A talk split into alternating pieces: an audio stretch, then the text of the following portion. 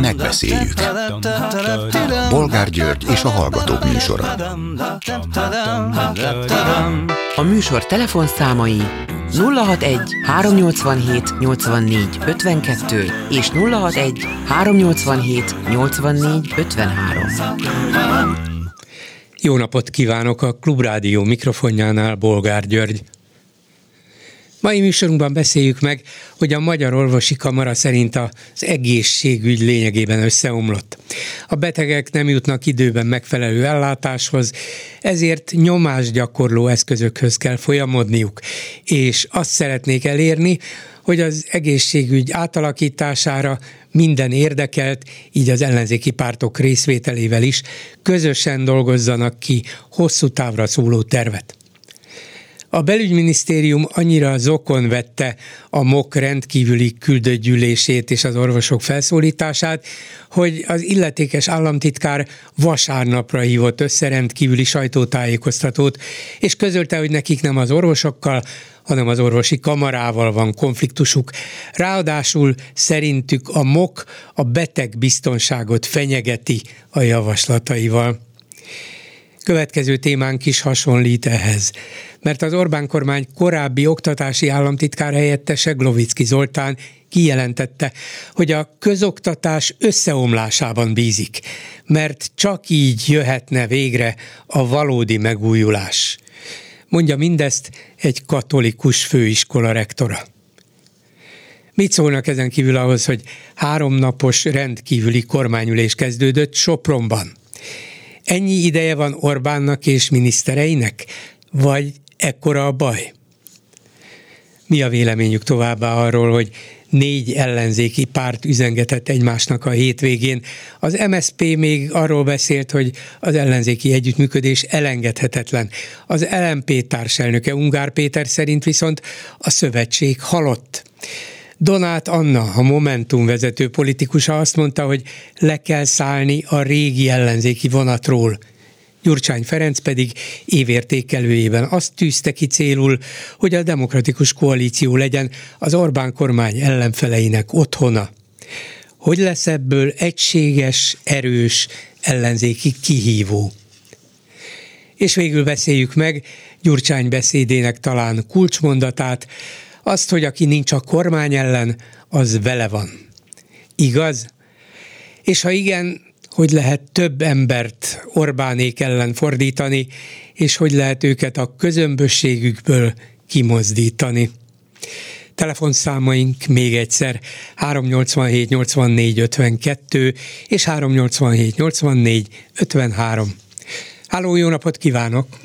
Jó napot, Bolgár úr! Szalai Sándor vagyok Nagykátáról, és a Első témám ez a Soproni háromnapos kormány kihelyezett ülés lenne. Nekem mindjárt az jutott rögtön eszembe, hogy mibe kerül ez nekünk. Én értem, hogy ez jut önnek eszébe, mert tényleg egyszerűbb összehívni a, a miniszterelnök irodájába a minisztereket, nem kell annyi benzinköltség, meg nem kell fizetni a szállást, és így tovább, de azért tényleg nem ez a kérdés, hát ezt még kibírja a magyar költségvetés, nem?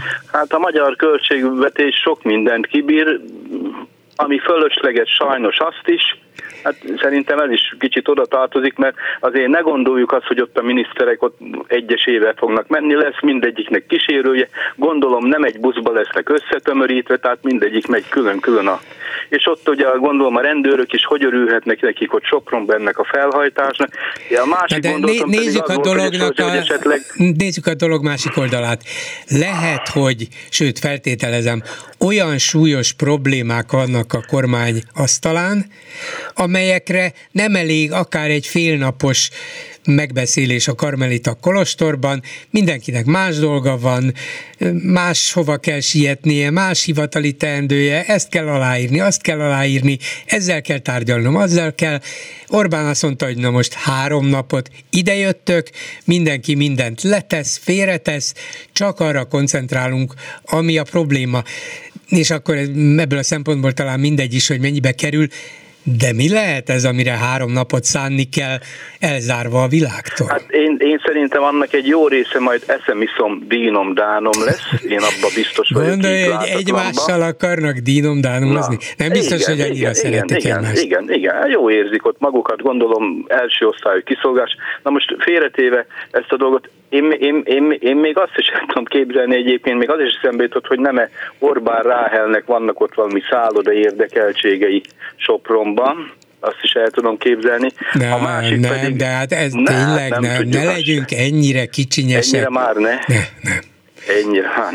Na, a, Na a másik az pedig, hogy van-e probléma, nincs-e probléma, hát hogy ne lenne problémát, szépen eladósították az országot az előző választáson, azóta csak szedik fel a külföldi kölcsönöket, és azoknak bizony a kamatait meg mindent fizetni kell, az unióból nem jön a pénz, én szerintem van itt probléma. Hát hogy ne, az rengeteg van. Engem csak az foglalkoztat, de azt is el tudom képzelni, hogy az egésznek csak az üzenete a fontos, hogy tudnék, annyira súlyos a helyzet, és a kormány annyira mindent meg akar oldani, hogy még külön három napot erre rá is szánnak. Ugye értitek a magyarok, hogy ez mind a ti érdeketekben zajlik. Lehet, hogy ez van, de mégis elképzelhető ez a másik is, ez volna a racionálisabb, hogy tényleg olyan súlyos problémák vannak, az eladósodástól kezdve az unió követeléseinek teljesítését át folytatva, az orosz-ukrán háborúig bezárólag, és nem is bezárólag.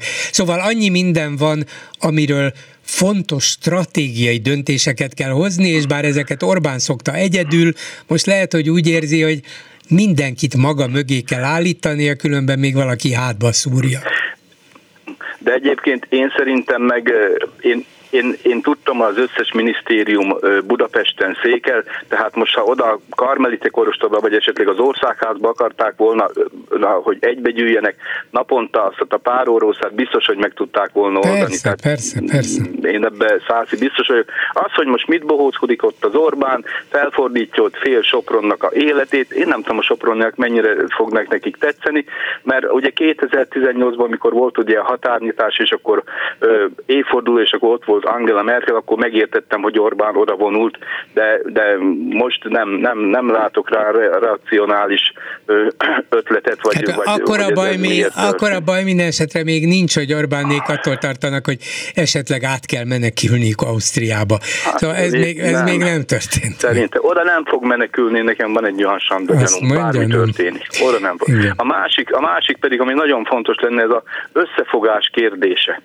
Na most itt a Ungár Péter is elmondta, hogy halott dolog, meg, meg akkor, akkor mondjon jobbat. Akkor a, a két, nem akarom bántani az LMP-t, esküszöm, de most a két százalékos LMP-vel mit akar elérni? Tehát itt most nem azzal volt a baj, hogy összefogás volt, ezt értse már meg mindenki, meg az összes párt. Az összefogás jó dolog, meg most is fog kelleni. Az volt a baj, hogy a Fidesznek olyan erőfölénye volt, olyan anyagi, média, stb. stb., hogy egyszerűen és olyanokat hazudozott az Orbán, hogyha nem ő lesz, akkor, akkor itt háború lesz, meg nem tudom, tehát...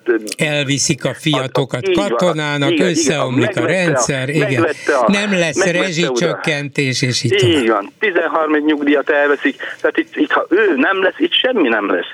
De érdekes módon ő maradt, a háború meg folytatódik, hát nem lett béke, emberek, hát nem történt Igen. csoda. És a rezsicsökkentés a... egy részét is elvették. Na, csak, én csak azért mondom, hogy nem az összefogással van a, van a mhm. baj.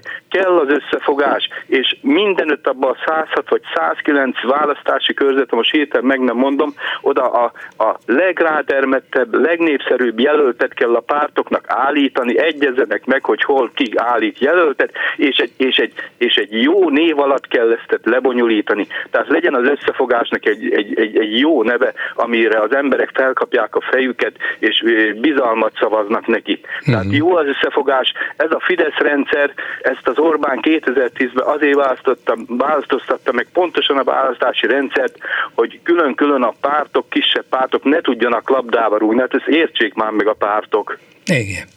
Én Igen, szerintem. így van, igaza van. Köszönöm szépen. Én is köszönöm, viszont hallásra. Viszont hallásra. A vonalban pedig Gábor György vallásfilozófus. Most bocsánat, nem jó napot kívánokkal fogok köszönni, hanem ünnepélyesen áttérek a tegezésre. Egyrészt magánéletben tegeződünk, másrészt mostantól kezdve a kollégám vagy, szervusz! Köszönöm szépen, szervusz, és köszönöm ezt a megelőlegezett bizalmat. Ugyanis akkor csak, hogy a hallgató is értse, tegnap este megjelent a Klubrádió honlapján egy publicisztikád, és ez mostantól kezdve rendszeres lesz, úgyhogy a Klubrádió szerzői között üdvözöl, üdvözöllek téged. Miért? Mi az oka? Uh, még egyszer köszönöm szépen. Uh, nek egyszerűen az az oka, ugye, hogy talán emlékszünk mindannyian még egy olyan négy-négy és fél évvel ezelőtt Strasbourgban hangzott el egy eh, azóta is sokat rendre idézett mondat a mi miniszterelnökünk szájából, amely valahogy úgy hangzott, hogy sosem vetemednénk arra, hogy elhallgattassuk azokat, akik nem értenek egyet velünk. Na most részben igazat mondott a miniszterelnök, nem hallgattattak el minket, most is mi ketten beszélgetünk egymással, és remélhetőleg sok hallgató hallgat minket, ezzel szemben arra viszont vetemettek, hogy korlátozzák a létünket, falakat, falakkal zárjanak körül bennünket, gondoskodtak arról, hogy ellopják a frekvenciáinkat, és azzal az ellopott frekvenciával másokat jutalmazzanak meg, akik hozzájuk hűségesek. Gondoskodtak arról, hogy ha valahol megszólalunk, akkor jól szervezett niknémek mögé rejtőzködő, gyalászkodó bérhordát küldjenek ránk. Szóval mindezekről gondoskodtak, mind ezt megtették, elvettek olyan felületeket, ahova írtunk, tehát nem marad semmi hely, ahova publikálni tudunk. Most én nem fejedelmi többesben beszélek, hiszen ez számtalan kollégámra ugyanígy vonatkozik. Hát igen, akkor tegyük hozzá, hogy az elmúlt egy évtized alatt egyszer csak mm, megszállták az origót, a talán legnépszerűbb portált, hírportált, aztán egyszer csak az Indexben voltak, aztán egyszer csak nem lehetett kapni a népszabadságot, mert az is megszűnt, szóval semmit ne, senkit nem hallgattattak el, csak valahogy egyszer csak mindenhova oda kerültek, vagy ha nem kerültek oda, hát akkor ez a valami, valamiért megszűnt.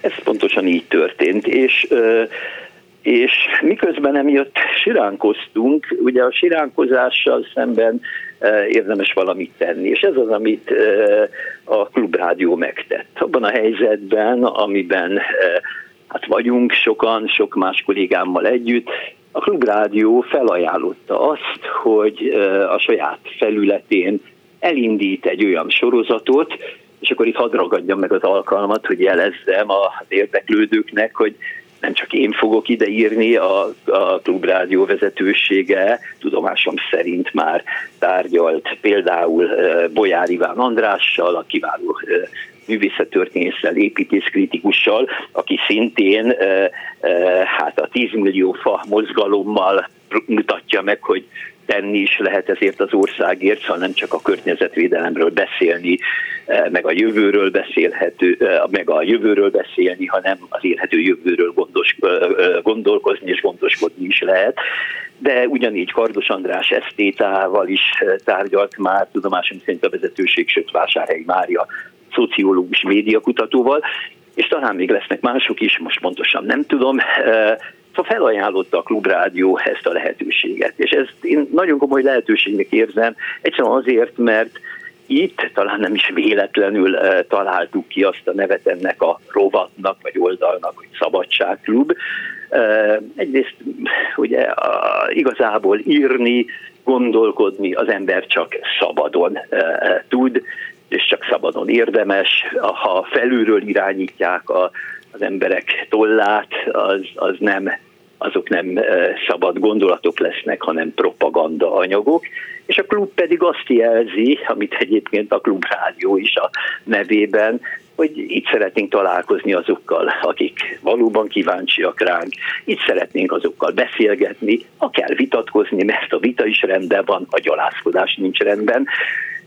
És azt még hadd mondjam el, hogy fantasztikus volt, hogy ezt ugye múlt héten találtuk ki, akkor fogalmazódott meg, és a Klubrádió fiatal, ezzel foglalkozó szakemberei pillanatok alatt megteremtették ennek a lehetőségét, amin persze tudomásom szerint még dolgoznak, de, de úgy látszik az ügy az annyira fontos volt mindannyiunknak, hogy a mai nappal ez be is indult annak idején talán nem tudom, egy-két hónapja lehetett, amikor abba hagytad a Facebookozást, ahova Igen. rendszeresen írtál kisebb-nagyobb, ha tetszik, cikkeket vagy bejegyzéseket, de ezek cikkeknek is minősíthetők, és az váltotta ki ezt az elhatározásodat, hogy olyan mértékben szedték szét a különböző rádúszított ilyen-olyan emberek, vagy akár hordák is a mondandódat, hogy a dolog már igazából nagyon kellemetlenné vált, vagy nehezen elviselhetővé, és, és azt gondoltad, hogy akkor ezt abba hagyod. De nem félsz attól, hogy most ugyan itt egy védőközegben írod, amit írsz, a Klubrádió honlapján, és ennyiből a támadások csak közvetettebbek lehetnek, de, de azért már látom, hogy a Mandiner rögtön észrevette a cikkedet, rögtön kitette az oldalára, és rögtön neked estek a szokásos, tényleg a legalpáribb és durvább módon. Nézd, ha a Mondiner ezt nem tette volna, akkor szégyelném is magam. Tehát a Mondinernek az a dolga, ezért kapja azokat az összegeket a közpénzekből, amivel egyébként nem csak a Mandinert és a szerkesztőit, hanem a, azokat a kommentelőket is etetik, akiknek szüksége van a napi gyűlöletadagra. Ugye hozzá kell tennem, én a szakmailag is, szakmai értemben is vitákban egyzett ember vagyok. Nálunk a filozófia, a társadalomtudományok területén a viták azok mindennapos dolgok, és ez így van rendjén. De ezek itt nem vitatkoznak, hanem az anonimitásban rejtőzködő, ezért mondtam, hogy nickname-mel jelentkező a, a, a rejtőzködő gyalá, és gyalászkodó emberekről van szó. Ez nem vita, ez gyakorlatilag azt a 20.-21. századi kultúrát, civilizációt írja át alapjaiban, amely az írásbeliségről, a véleményalkotásról, a véleményalkotás szabadságáról, legalábbis a világ boldogabb felén egészen más gondol. És hogy képzelette ezt a rendszeresen jelentkező kommentárt, publicisztikát, hogy a napi politikai közéleti eseményeket fogod kommentálni? Hát olyan leszel, mint egy, egy um, hát nem akarom a szót semmiképp sem minősíteni, de te filozófus vagy, de olyan leszel, mint egy újságíró? nem tudom, a Facebookban az volt a jó, és én itt ezt szeretném, ezt a szabad ezt mondani, műfajszerűséget folytatni. Az volt a jó, hogy ami valamilyen módon megérintett a mindennapokból, közéleti események, politikai események, kulturális események, megérintett, és amiről valamikor gondolatom támad, azt lejegyeztem. Tehát ugyanezt szeretném itt folytatni, arra nem vállalkozom, és valószínűleg egyik kollégám se, akiknek itt a, imént elmondtam a nevét, egyikünk sem vállalkozik arra, hogy rendszeresen mindenre odafigyelve és mindent lereagálva folyamatosan véleményt alkotunk, ez nem is lehet a mi dolgunk, de az igen, hogy bizonyos összefüggéseket, pláne azokat, amelyek valahol a szakmánkba is illeszkednek, ezért is örülök annak, hogy a elmondott nevek közül talán a hallgató is kivette, lesz szociológus, lesz építészkritikus, eh, lesz esztéta, filozófus. Tehát ami hozzánk közel áll, ami megmozgatja a mi gondolkodásunkat, fantáziánkat, arra fogunk reagálni, arra igyekszünk reagálni, és ami nagyon fontos, szabadon. Hát ezért szabadságklub. Na akkor most megkérdezem tőled, mielőtt megírnád esetleg, de ha uh. mégiscsak rendszeresen jelentkező kommentátor vagy, vagy leszel, akkor, akkor biztos van róla véleményed, meg különben is tudom, hogy van. Itt volt ez a hétvége, amin az ellenzéki pártok nagy számban és, és nagy rendezvényekkel vonultak föl. Kezdődött az MSP, évadnyitójával volt LMP, volt Momentumos nagybeszéd Donátanától, volt DK kongresszus, Gyurcsány évértékelővel, és nagyjából az látszik itt a, a visszhangokból, kommentárokból, hogy az ellenzéki pártok egymást szurkálták, piszkálták, csipkedték, hogy nem lesz ez így jó. Mondja ezt jó néhány ember bizonyos lemondással vagy csalódottsággal, mondja ezt a kormányoldal nagy lelkesedéssel, de mi a te véleményed? Áprilisban volt az emlékezetes, igen komoly vereség, és ugye hát még egy év sem telt el. Na most nyilvánvalóan a pártoknak, az ellenzéki pártoknak egészen egyszerűen egy sor identitás problémát kell megoldani, egészen egyszerűen tisztában kell lenni azzal, elemezni önmagunkat, és elemezni azt, hogy a pártok működnek. Egyáltalán nem biztos, hogy minden jó szándék mellett egyáltalán biztos, hogy pontosan fel tudták mérni, fel tudták térképezni ezek a pártok korábbiakban. Ez egy nagyon komoly intellektuális munkát igényel, hogy Magyarország éppen milyen helyzetben van, ezt a munkát el kell végezni, ezt nem lehet elsinkófálni, és egészen egyszerűen tisztában kell lenni azzal, hogy mi magunk, mindegyik párt, hiszen mindegyik párt nyilván azért különböznek egymástól, mert mindenhol valahol más, máshol helyezkedik el, vagy helyeződik el az a hangsúly, ezeket tisztázni kell. Igen, ez nem fog menni másként, csak akár úgy is, hogy egymást piszkálják, de ezt én nem piszkálódásnak nevezném, hanem még egyszer mondom, az identitás tisztázásának, és itt nyilván lesznek konfrontációk a másikkal, a másik párttal.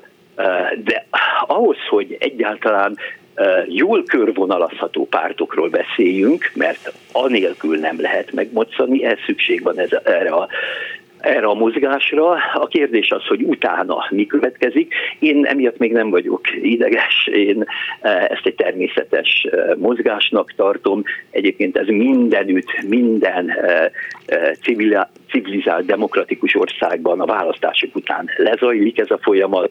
Ez egy nagyjából fél évig, három évig, egy évig tartó folyamat, és utána jöhet, ha ezek tisztázottak, ha a pártok önmaguk felé tisztázzák saját arcukat, akkor lehet a másik felé tekinteni. Akkor egy utolsó utáni kérdés a Klubrádió rendszeres napi szemleírójának, Gábor Györgynek, szóval, hogy hogy Gyurcsány mondott egy érdekes dolgot, egy, egy fajta kádári parafrázis hangzott el, hogy aki aki nincs ellenük, mármint Orbánék ellen, az velük van. Elég erős, ütős mondat, igaz-e? Bizonyos történelmi pillanatokban, bizonyos szélsőséges történelmi pillanatokban ez igaz. Ugye amikor Thomas Mann azt mondta, a, a tomboló fasizmus kellős közepén, és annál szélsőségesebb időszak ugye nem is kell, azt mondta, hogy a fasizmus morális szempontból jó időszak, mert most egyértelművé teszi azt, hogy ki mit mond erre, igent vagy nemet, elutasítja, vagy pedig kezet nyújt neki. Nincs harmadik út. Tercim mondátul, nem lehet harmadik úton elindulni. Na most, ha egy mai ellenzéki párt vezetője úgy látja, úgy érzékeli, hogy, és ezzel most nem a fasizmusról beszélek, de hogy más szempontból olyan határhelyzetre érkezett el Magyarország, ami valóban a, a, a, a közvetlen és direkt vagy-vagy választást kell, hogy eredményezze, abban az esetben ezt joga van mondani, joga van így gondolni. Amúgy eh, én magam is azt gondolom sokakkal együtt, hogy a fennálló rendszer tarthatatlan. Egészen egyszerűen tarthatatlan, egészen egyszerűen minden tekintetben, gazdaságilag, morálisan, minden tekintetben a csődbe viszi Magyarországot. És itt a, ennek a rendszernek nem az a legnagyobb problémája, és lám itt most visszaérkezünk a a, a Mondinerhez. Nem az a legnagyobb problémája, hogy mi pénzek tűntek el, hogy milyen gazdasági csőd ötletek egész sora jellemezte ezt az elmúlt időszakot, hanem a legnagyobb baja az, hogy, hogy hogyan tették tönkre azt a mentalitást, amit nem lehet visszacsinálni pillanatok alatt, a tulajdonviszonyokat lehet pillanatokat megváltoztatni, gazdasági segélyprogramokat lehet beindítani, és így tovább, és így tovább, de ahogy az emberek gondolkodására, mentalitására hat, hat, hatottak, azt a pusztító halmazt, azt nem lehet egyszerűen egyik napra a másikra megszüntetni. És ilyen értelemben valóban az a helyzet, hogy választani kell, de azt is tudni kell, hogy szövetséges formában lehet ezt csak megtenni, tehát nem lehet feketén és fehéren érzékelni a világot továbbra sem. Gábor Györgynek, aki, aki tegnaptól rendszeresen ír a Klubrádió honlapjára cikkeket, olvassák őt érdeklődéssel. Köszönöm szépen, szervusz! Én köszönöm, minden jót, viszontlátásra! Háló, jó napot kívánok! Jó napot kívánok! Köszöntöm a hallgatókat! Parancsoljon! Van itt egy ennél igazán fontosabb, nagyon lényegesen fontosabb kérdést, az, ami az egész Magyarországot érinti, a lakosságot érinti, a közmédiát érinti. Miért nem azzal foglalkoznak egyáltalán, hogy az alaptörvény közövileg érvénytelen. Ezt Kollár György is alkotmányjogász, illetve több alkotmánybíró is elmondta. Ha visszaállítanák a magyar alkotmányt, akkor helyreállna minden.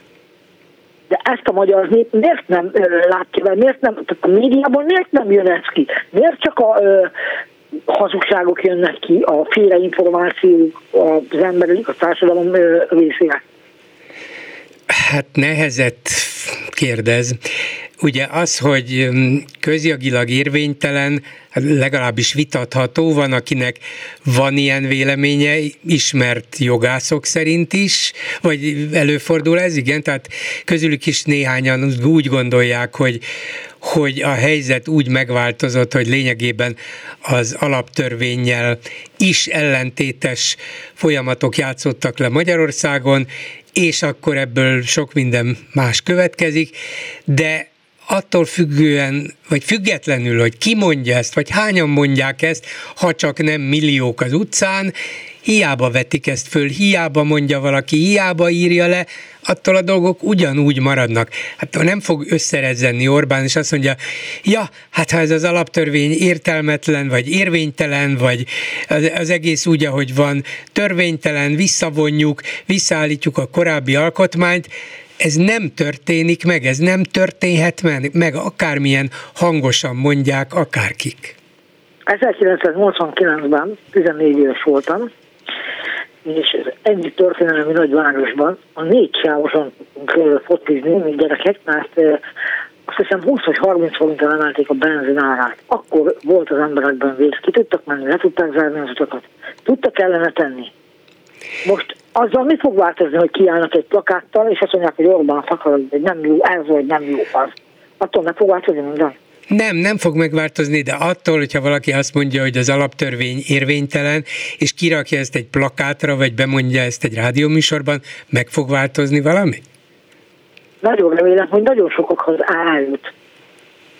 De nagyon remélem, hogy nagyon sokak, sok emberhez eljut, mert mind, mind, mind félrevezető információkat gyárt a kormány a hatalom megtartása érdekében.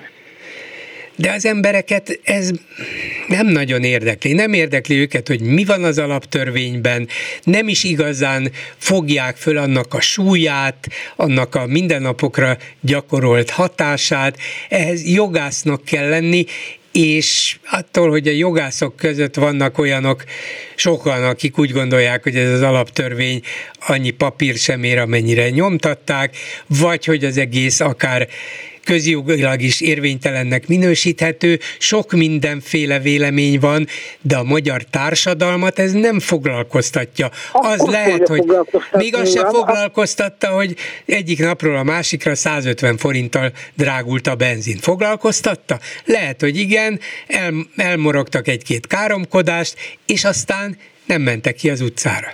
Most, hogy mondjam, nekem van ezzel kapcsolatban egy, egy gondolatom, és a kollégákkal is egy véleményen vagyunk, hogy itt semmi másról nem szól az egész. Kivezetni az Unióból Magyarországot, a NATO-ból kizárni, vasfüggöny le, sesi sebe, és ugyanúgy, mint Észak-Korea. Teljes teljhatalmat kap Orbán más a koronázat fog hiányozni. Na de ezt ki, kihajtsa, vé, kihajtsa végre, hogy, hogy ez így történjen. Kiléptesse ki a NATO-ból, az Unióból az országot. Ki fogják dobni? Kiléptetni Orbán Viktor ki fogják dobni, mert a magyarokat már mindenhol utálják. Nem kell ahhoz, hogy, hogy mi azt mondjuk, hogy nem, nem fél népszavazás, hogy fogják magukat, hogy kidobják. Nem tudom, hogy ez... Gépeknek, lélegeztető gépeknek a beszerzési ágák, meg ilyeneket, tehát a üzleti szerződéseket. Valami, valamiért a, nagyon rosszul hallom most. A kúriára, kúriára elment a kormány. Hogy? Milyen ügyben? A, lélege, a lélegeztető Igen. gépek szerződésének nyilvánosságára a véget, a, kúri, a kúriához elment a kormány. Igen, Miért hogy, hogy ne kelljen nyilvánosságra hozni. Igen. Természetesen. Hát itt nem ébred föl a magyar nép, hogy mi altatásban Nem, nem ébred föl. Hát épp ez a lényeg, hogy azt se tudja a magyar társadalom 99%-a, hogy a kormány ezt se hajlandó nyilvánosságra hozni, de ha megtudná, akkor se érdekelné nagyon, hiszen az se érdekelte, hogy a járvány kellős közepén ráköltöttek erre 300 milliárd forintot, ebből nem 10, hanem 40 százalékos béremelést lehetne adni most a pedagógusoknak. 300 milliárdot ráköltöttek erre, a 18 ezer behozott gépnek a 90 százalékát, vagy még kevesebb, vagy még többet nem is használták, ott porosodnak a raktárakban, és még ráadásul közben az is kiderült, hogy azok a különböző beszerzők, közvetítők, akik ezt az egészet lebonyolították, óriási hasznot húztak ezen, miközben a köznek semmi haszna nem volt belőle, és ez se érdekelte a magyar társadalmat. Hát akkor az érdekelné, hogy a kúriához fordult a kormány, ne kelljen kiadni a papírokat? Nem érdekli. Hogy miért nem, ez egy másik kérdés, de a magyar társadalom úgy látszik jó részt nem elégedetlen ezzel a kormányal, és megbocsátja neki a kisebb, nagyobb, vagy éppen óriási bűneit is. Ez nem úgy tűnik, hiszen, hiszen most a Sopronban van a kihelyezett kormányülés, és nagy mértékben szó fog esni a épülő akkumulátorgyárakról, ami, ami környezetszennyezőnek, ezt mindenki tudja. Nagy, nagy mértékben szó fog esni, az elmondta, és nagyon remélem, hogy a én láttuk vagyok egyébként, százszerzalékig, hogy ahol megépül, tehát Magyarország lakossága végre fel fog ébredni, el fog indulni azon az úton, és meg fogja elérni, hogy ez egy élhető Magyarország legyen. Ne abban látják a pénzt a megoldást, hogy eladjuk a kínai, kínai gyarmatosítjuk Magyarországot, eladjuk a termőföldeket. Itt nagyon, miért, miért és itt jön a nagy kérdés, miért nem élelmiszeripart telepít Magyarországra konzervgyárakat, cukorgyárakat ugyanúgy. Jó, ez is egy, bonyol, ez is egy, ez is egy bonyolult kérdés. De, a magyar... Amikor fog, a magyar... fog eljutni a magyar emberhez, amikor már azt mondja, hogy nincs pénzem megvenni a kényelmet.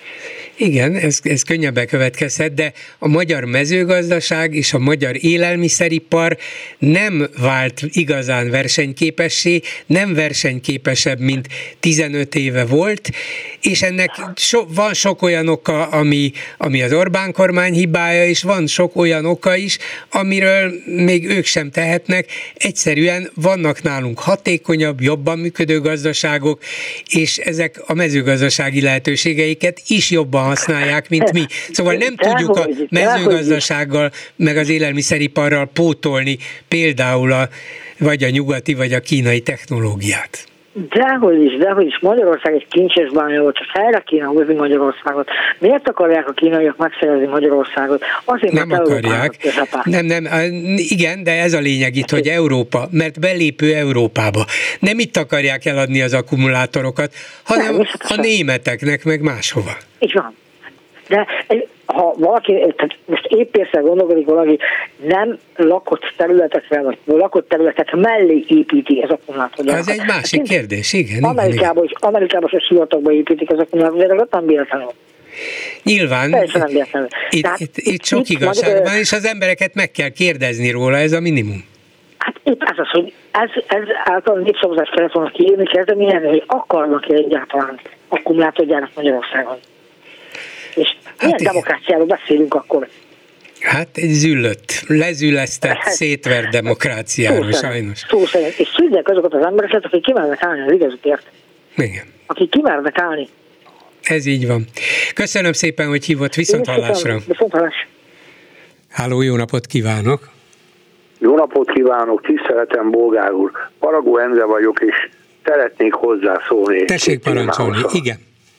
A, azt hiszem az utolsó téma között említette ön a hétvégi pártértekezeteket, illetve évértékelő beszédekről szóló vitát, és akkor ennek kapcsán szeretnék véleményt mondani, mert szerintem már nagyon idegesítő és bosszantó az, hogy mindig visszatérnek ugyanahoz a, ugyanahoz a hívás elmélethez, hogy az összefogás az így nem jó, úgy nem jó, mert mindig valami ö, ö, belemegy a küllők közé valami akadály, és akkor nem, és akkor hivatkozott itt az önök munkatársa is ma délben arra, hogy hát nincs itten összefog, nem, nincs értelme az összefogásnak, mert háromszor nem sikerült, akkor minek erőltessük.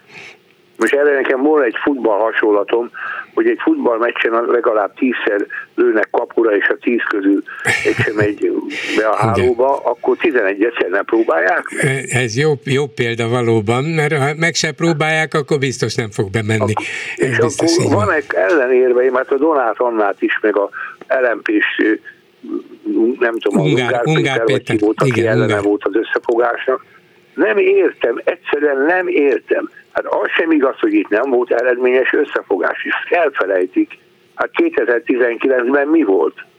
Hát jó néhány ellenzéki önkormányzat uralomra jutott, vagy hogy is mondjam, irányítás. Úgy van, persze. Persze, persze, persze, és még egy ideig ez a az országos választási összefogás is sok sikerrel kecsegtetett, csak aztán tényleg sokokból, de nem feltétlenül az összefogás miatt, sőt nem elsősorban amiatt, hogy az volt rossz, az volt a hibás, sokokból kudarcot vallott, igen, ez, ez nagy csapás volt mindenkinek. De ebben szerepet játszott az, hogy azért nem volt igazán markáns üzenete az ellenzéki összefogás programjának. Kellett volna két-három nagyon látványos dolog, hogy ezt ígérjük, ezt akarjuk, ezt meg fogjuk Igen. csinálni. Ehelyett elaprózódtak, túl sok, túl bonyolult, túl követhetetlen lett. A másik az volt, hogy Márki Zai nem váltotta be a hozzáfűzött reményeket, ő is elveszett a, a saját sokféle mondandójában, és azt is nagyon bőven és hosszan Igen. és hangsúlyok nélkül fejezte ki, nem, nem vált olyan vezetővé, mint akire számítottak, és ott volt nem utolsó sorban a kormány, amelyik az óriási propaganda és anyagi fölényét kihasználta arra, arra, hogy az embereknek mindenféle juttatásokat adott, mondva, hogy ezt tőlem kapjátok, az ellenzék ezeket Igen. rögtön elvenné, és én megvédelek titeket a háborútól, itt béke lesz. Szóval nem az összefogás volt itt a főbűnös, ez biztos. Itt az összefogás, a, tulajdonképpen utólag kiderült, hogy ez nem is volt valódi összefogás, mert a gyurcsánynak a szabaiból már érezni lehetett, hogyha netántán a, a Márki Zaj nyeri a, a miniszterelnök jelölti versenyt, az előválasztáson, akkor se biztos, hogy ő lesz a miniszterelnök, mert majd a parlament fogja megválasztani. Tehát ő neki egyáltalán nem tetszett, már kezdettől fogva már a személye, tehát attól a pillanattól kezdve nem volt már valódi összefogás, csak szavakban említettek hogy Ére, Érezni lehetett, hogy nincs teljes érzelmi azonosulás, tehát, ez, ez biztos jelentett valamit. volt az egész én szerintem. Na most itt, hát de a, Már, a Márkizaj részéről is, ugye, Márkizaj is azért még csak igen, igen, igen, ő, ő, ő is állandóan tette a megjegyzést Gyurcsányra, úgyhogy mm, de ez, nem, ez, ez végül is igen, ugyanazt igen, jelentette, hogy igen, végül is azt jelentette, hogy az emberek azt érezték, hogy te jó ég, ezek most is itt simfelik egymást, mi lesz később.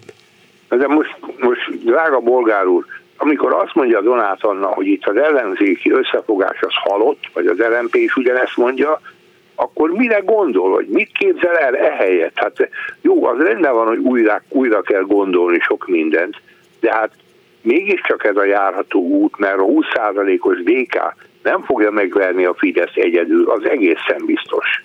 Hogy nem. Szóval nem, nem egészen, nem egészen ugyanazt mondják a leghatározottabban elutasító Ungár Péter, és bár én őt egy nagyon tehetséges, tájékozott, művelt, okos, világban gondolkodó fiatal politikusnak gondolom, úgy érzem, hogy itt teljes tévútra igen, igen, ment, igen, mert, mert, mert reménytelen azt képzelni, hogy az LMP-ből 2%-os párt helyett 20%-os lesz, és akkor majd ő fogja maga alá maga Tehát alá szólítani a többieket. önállóan próbál érvényre juttatni a saját ideológiáját, illetve saját pecsenyéjét próbálja sütögetni, akkor ebből soha nem lesz ez győzelem, és nem fogják leváltani az Orbán kormányt.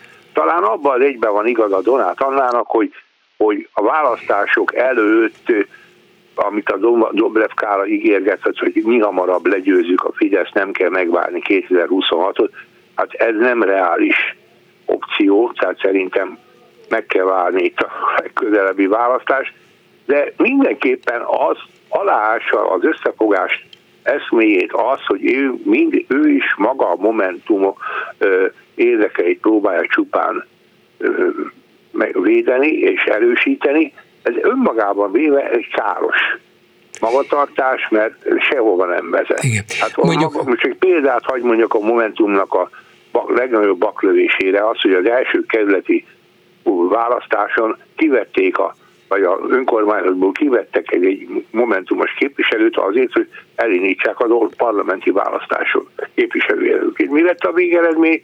Az, hogy a, a pótvá, pót választáson igen, igen, a Fidesz nyert, és elveszítették a többségüket.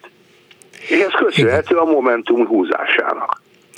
Jó, hát akkor, akkor még ők nyilván abban reménykedtek, hogy bekerül a képviselőjük a parlamentbe, és az első kerületben is megnyerik a pótválasztást. Hát ez, ez bukott természetesen így utólag, de a Momentumnál egy kicsit kevésbé érzem ezt, ezt kimondottnak, vagy kifejezetnek, mint az LMP-nél, hogy a szövetség halott. Ő, ők azért ezt nyitva tartják, csak láthatóan ők is először meg szeretnék teremteni a saját karakterüket, de éppen itt van szerintem a fő problémájuk, hogy és mi az? Valóban egy vállaltan liberális párt, mert mintha ettől is vissza-vissza riadnának. Milyen liberális párt? Bal liberális, közép, jobb közép liberális, szóval minthogyha vacilálnának, és nem elég határozott Na most arcélt Ha visszamenőleg nézzük, akkor itt a Sipper Andrásnak is nagy szerepe volt abban, hogy az LMP így elveszítette a saját identitását. Úgyhogy lehetne erről sokat beszélni utólag, de itt most már jövőt kell nézni, és megpróbálni tényleg együttműködni, és valami hasonló módon, mint Jászberéme, de valamit ki kell találni, hát ez így nem megy. Igen, én nem is így menni. gondolom, egyetértek. Minden, akár kié is az ember szimpátiája egyedileg, vagy egyénileg, hogy ezeket jobban szeretem, mint azokat, tisztában kell lennünk azzal, hogy egyedül egyiknek sem fog menni. A másik dolog, hogy ezekben a jelentős kérdésekben most ugye a pedagógus béremelés és az oktatási reform ügyében is, hát nincs meg a kellő szolidaritás, és a pártoknak kellene élen járni a civil szervezetekkel annak érdekében, hogy minél széles körül legyen a tiltakozóknak a, a száma, mert, mert enélkül nem megy. Tehát Gondolok itt most a legújabb dolog az orvosi kamarának a, a fenyegetésére, ami nagyon jól hangzik, hogy nyomásgyakorlást gyakorolunk, vagy a, a, próbálunk a kormányzatra hatni ezáltal, hogy letétbe helyezzük a felmondást, és ez vonatkozik a házi orvosokra, meg a nővérekre is. Ez igenis, ez nem, és ez a cinikus hozzáállás, mint a, a, a államtitkár mondott, hogy ez veszélyezteti a betegek ellátását, és így tovább. Hát kik veszélyeztetik? Nem ők, akik arra kényszerítik, vagy arra próbálják presszionálni a, a, a orvosokat, illetve nővéreket, hogy mondják egyik letétbe a felmondásokat, hogy még kevesebben legyenek. Hát igen. ezzel ők veszélyeztetik a betegellátást, nem? Hát persze, igen. Köszönöm szépen, hogy hívott. Na Viszont... hát bocsánat, igen. hogy itt ennyi mindent össze. Ne vicceljünk. Köszönöm, viszont hallásra. Én is köszönöm, viszont hallásra. Háló, jó napot kívánok! Jó napot kívánok, Nagy Simon vagyok, és én is ehhez a négy pártnak az értékelőjéhez szerettem volna hozzászólni. Igen. Én kettő értékelőn ott voltam a hétvégén személyesen ebből a négyből, vagy hát ezen a hosszú hétvégén, mert ugye pénteken egy órakor kezdődött az MSZP értékelőjével ez a, ez a hosszú hétvége. És én azt szeretném mondani, szerintem rengeteg mindent megmutattak ezek a ö, értékelők. Ö, hát az LMP értékelője az ugye, én, én véletlenül futottam bele, hogy egyáltalán az volt. Szóval azért azért olyan nagyon-nagyon nagy hangsúlyt a médiában nem kapott. Nyilván nem véletlenül. Az MSZP évértékelőjét ott, megjelent helyben 300 ember, és még 85-en nézték a Facebookon élőben ezt a értékelőt. Erre szerintem sok mindent el lehet mondani, de az, hogy ez egy országos erejű párt országos megnyilvánulása lenne, azért azt nagyon nehéz elmondani rá. A, Momentumé, az tényleg csak egy Momentummal volt ennél nagyobb, azt, azt ezren nézték a Facebookon. Ezer ember is, hát tízezrelékes elhanyagolható szám ugye ebben az országban. Tehát szerintem ez jól mutatja azt, hogy, hogy valójában mekkora súlya van ezeknek a pártoknak. Az MSZP mindig el szokta mondani, hogy neki van a legnagyobb országos hálózata még mindig, Hát ha minden egyes MSZP alapszervezetből egy ember nézte ezt a dolgot vidéken a Facebookon, akkor 85 alapszervezet van. Ami valljuk meg őszintén nem egy nagy szám, ha tényleg mindenhol egy ember nézte. Tehát én azt akarom mondani, hogy nagyon talán nem is kellene foglalkozni azzal, hogy mekkora ezeknek az érvényessége, mert szerintem erre a válasz az, hogy senkit nem érdekel. Igazából. Na de akkor marad a DK? A DK, a DK tűnik a legszervezettebbnek, de, és, és ebből a szempontból Gyurcsány Ferenc nyugodtan mondhatja azt 10x év távlatából, hogy ő elvégezte a politikai munkát, és, és hát felépítette egy, egy pártszervezetet, de azért egy-két visszásságra ott is felhívnám a figyelmet, mint például, hogy a DK, amelyik tavaly az előválasztások után számtalanszor elmondta, hogy hát ő vidéken milyen jól szerepelt ezen az előválasztáson. A DK elnökségébe kettő vidéki embert választottak be. Talán van vagy 15-20 ember megválaszt a különböző pozíciókra. Ebből kettő olyan van, aki, aki vidéki kötődésű. Az egyik az, akinek egyébként vissza kellett lépni a választásoktól az offshore botrányoknak a választását. Tehát, hogy, hogy, hogy, hogy itt, is, itt is talán, talán nehéz arról beszélni, hogy ez most egy országos párt lenne országos érvényel. És amikor itt az előttem lévő betelefonálók azt mondják, hogy de hát nincsen más út, mint az összefogás, én magam is azt gondoltam másfél évvel ezelőtt, hogy nincs más út, mint az összefogás. És szerintem, szerintem kitűnően bizonyított az a kísérlet, ami az előző országgyűlési választásokon volt, hogy ez nem működik. És és nem azért, és, és nem összekeverendő azzal, amikor ez működött mondjuk a fővárosban, vagy működött most Jászberényben legutóbb. Mert valójában a legnagyobb baj ezekkel az, hogyha nincsen mondani van. Na most, amíg Jászberényben összefog a radikális jobboldali, a konzervatív, a, a liberális, a baloldali ember, és azt tudja mondani, hogy én szeretnék munkahelyet teremteni Jászberénybe, vagy szeretném felújítani a Kökörcsén utcai lakótelepen a játszóteret, addig van közös mondani való, addig az emberek ehhez tudnak viszonyulni. Amikor megpróbált egy asztalhoz ülni a gazdasági konzervatív és a gazdasági neoliberális, amíg megpróbált egy asztalhoz ülni, és most nem akarom mondani pontosan, tudja ön is, illetőleg a hallgatók is, hogy mennyire széles volt az a paletta minden tekintetben, az emberek nem tudtak igazodni hozzá. Nem érezték magukéra. És én valójában ezért gondolom azt, hogy, hogy itt most nem annak van az ideje, hogy az összefogásról beszéljen az ellenzék, hanem politikai mozgalmaknak kellene megerősödni, elérni azt, hogy legyen körülbelül egy millió támogatójuk, az még a, még, de legalábbis egy 6-700 ezer, ez még a legrosszabb időkben az SZDSZ-nek is megvolt annak idején. És, és akkor arra, az, akkor, akkor van egy karakterem, nekem van egy mondani való. És ha van nekem egy mondani való, meg van a másiknak egy mondani valója, abból már lehet csinálni egy alkalmi koalíciót, ahol egy kicsit engedek én, és egy kicsit engedő is. De ha nincs mondani való, ha nincs karakter, ha nincs szaga és bűze a dolognak, akkor nem lehet összefogni. A, egy, egy rövid kérdést engedjen meg. Igen. Az LMP-nek van mondani valója zöld, zöld, zöld. Az MSZP-nek van mondani valója szocdem politika, és ennek a mindenféle egyéb részlete, amit most nem fejtünk ki. A, a Momentumnak van szabadság, európaiság, liberális értékek, hát van, van azért karakterük ezeknek a pártoknak. Más kérdés, hogy ezek úgy látszik nem elég vonzóak.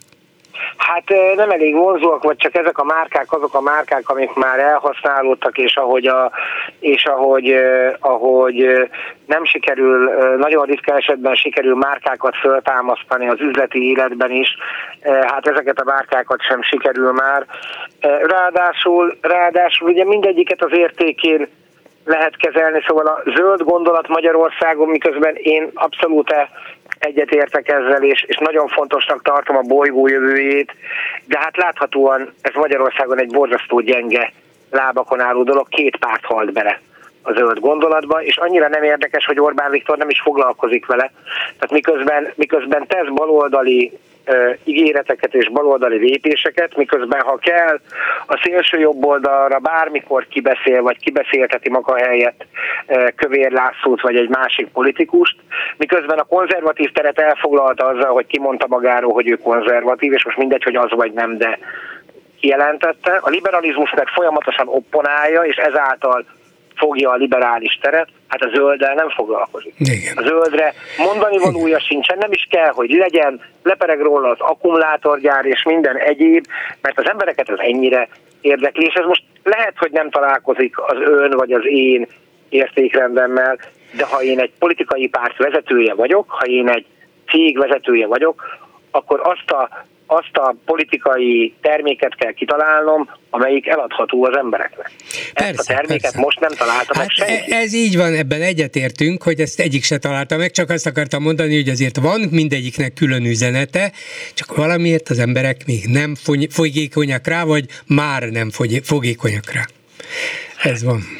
Ez, ez így van. Én azt gondolom egyébként, hogy, hogy nem biztos, hogy rosszat tenne a mai magyar politikai térnek, hogyha lenne egy olyan irányú tisztulás, hogy egész egyszerűen ezeket a, a már megpatkolhatatlan lovakat elengedni a politikai elit, és, és új projektekbe fogna bele. Számtalan országban e, bizonyított Franciaországtól, Szlovénián át, e, e, több, több nyugat-európai és kelet-európai országig hogy egész egyszerűen néha valami uh-huh. újat kell tudni eh, Igen, felmutatni. lehet, hogy mond valamit ezzel, úgyhogy patkoljunk lovakat. Köszönöm, Köszönöm viszont hallásra.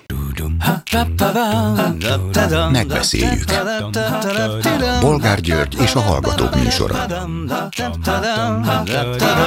A műsor telefonszámai 061 387 84 52 és 061 387 84 53.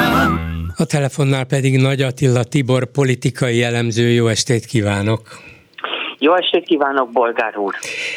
Ellenzéki pártok gyűltek össze a hétvégén, négy is egymás után, kezdődött a szocialistákkal, végződött a DK-val, és újságírók, elemzők nagyjából azt a következtetést vonták le, még a szimpatizálók is, hogy inkább egymásnak ellentmondóak voltak, vagy konfliktus keresők, vagy egymásba szurkálók, finoman ugyan egymást talán meg nem nevezve, de mégiscsak egymásba csipkelődő ellenzéki politikusok, akik nem nagyon bíznak az ellenzéki összefogásban. Van, aki ezt egész egy, egyértelműen kimondta, mint az lmp és Ungár Péter, mások csak közvetve, még a leginkább az MSP látszik az összefogást, vagy az együttműködést napirenden tartani. Milyen következtetés vonható le ebből a négy ellenzéki összejövetelből?